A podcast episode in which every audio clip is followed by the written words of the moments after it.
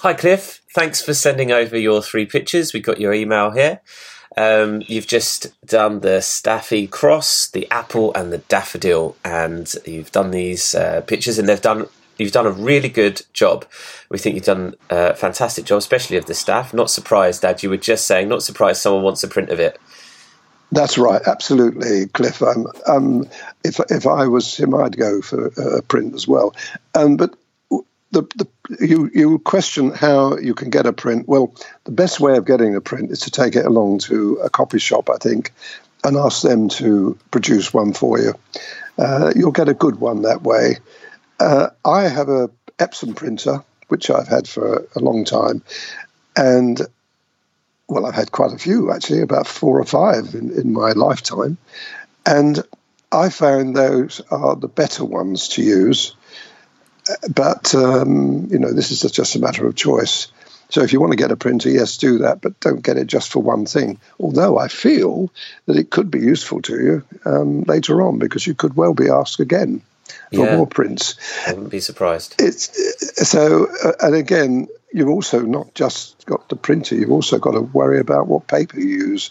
Yeah. And you've got to have a good quality paper, can't be too thick and can't be too thin. The the, the thickest that will go through, really, uh, an Epson printer is probably one hundred fifty, one hundred sixty gram. I wouldn't go any higher than that because it, it won't go through the, uh, the machines. And the other problem with um, H P machines, they they have a different system of printing, and you can't print even the one sixty through them. Yeah, you've uh, got to think about the way the paper feeds through mm. the printer. If it comes from the top and goes out the bottom, it's a lot more it. straightforward. If it comes from the bottom and it feeds around, then you're going to be curling the paper and it's not going to work. It doesn't work very well, no. So so I think in this particular instance, I would probably take it along to a, a, a copy shop and ask them, because they, they've got the right papers and they can advise you. Yeah. I it's agree. worth it, because if somebody wants a print, and I would make them pay for that, even if you just make them pay for the print. Uh, don't do that off your own back, because that's uh, that would be asking too much. Mm. So we both think, we've just had a chat before we started recording, Cliff, we both think that you're doing a really good job. Um, you talk. Let's start with the staff first, just to see if there's anything we can say about that. Um, well, we think you said about the application of base colours, but we think you've done a really good job, don't we? I think you have. And the, the balance between base colours and uh, the... the top colours, if you like, or the stronger colours, is is critical to get that right. And that comes with experience and practice, and you'll find that will come. But don't don't alter anything you do, because I think what you're doing is good and it's coming out really well. So keep at it and keep practising. The more you do, the, the better you'll be at it. And try to vary those base colours a little bit. If you don't put enough base colour on, uh, you're not going to get the um, the depth of colour that you need and, and the cushioning effect that the stronger colours need. On the other hand, as you know, if you put too much on, those colours weaken. It's it's obvious, really, when you think about it all. So the more you think about it, the more you practice it, the better you'll be at it. Mm. Well, okay, so moving on to the apple, um, Cliff, you say about the, the shadow of the stem. Well, that's we were just saying that's a really minor point, and we wouldn't worry too much about that, don't we, Dad? No, I wouldn't worry about that at all. I, I, I mean, if you've picked it up yourself, then that's fine. You know that the next time you do something like that, maybe you'll make a bit more design to it, but mm. uh, as a small thing to do. And uh, I think that, uh, again, you've done a good job of it. So um, the only thing I would say watch out for is the tooth of the paper, the ombre paper, is running uh, vertical. Now, if you can, and it's not always possible, have the tooth running horizontal. It has a better overall effect. Mm. Yeah, good point. Good point. Um, so moving on to the daffodil, Cliff mentions that he used a two B pencil to draw the outline, and you said that potentially you would have used a different pencil.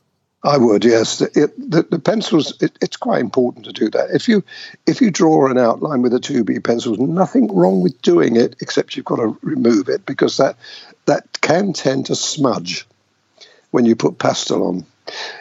What I do is I use a, well, I, I've got several pencils I use. An H P pencil is probably the better one to use. It doesn't give you as strong and as dark a colour, because the Um, the harder you go, the less you can put on the paper effectively. But what you're, if you're only sketching, then really, then you you in preparation, I mean, for uh, a pastel application, you do need to use H B or F if you can get an F. Um, it's not easy to get hold of them, but the F is between the B and the H B. Yeah, and uh, but I think an H B pencil is always my preferred tool, to be fair. Um, but if you're if if you're sketching, just sketching, then two B is fine, or a, even a B, a B or two B is fine if you're sketching. But you can't leave that on the paper, because if you do, that can smudge, especially if you're using your finger. Yeah. Well, just as a side note, we do sell the F pencil in a in a three pencil set. So if you do no. want to get hold of them, then we we uh, we sell them. That's a good that's a good middle range one, um, I would say. Uh, F is a good is a good pencil. I'm surprised it's not used more, but then they don't use it as we do. Yeah, that's true. In that's... preparation of a pencil, you've got to stop that possibility of the um, pencil lead application, rubbing and blending, as it uh, interferes with the pastel colour. Yeah, yeah.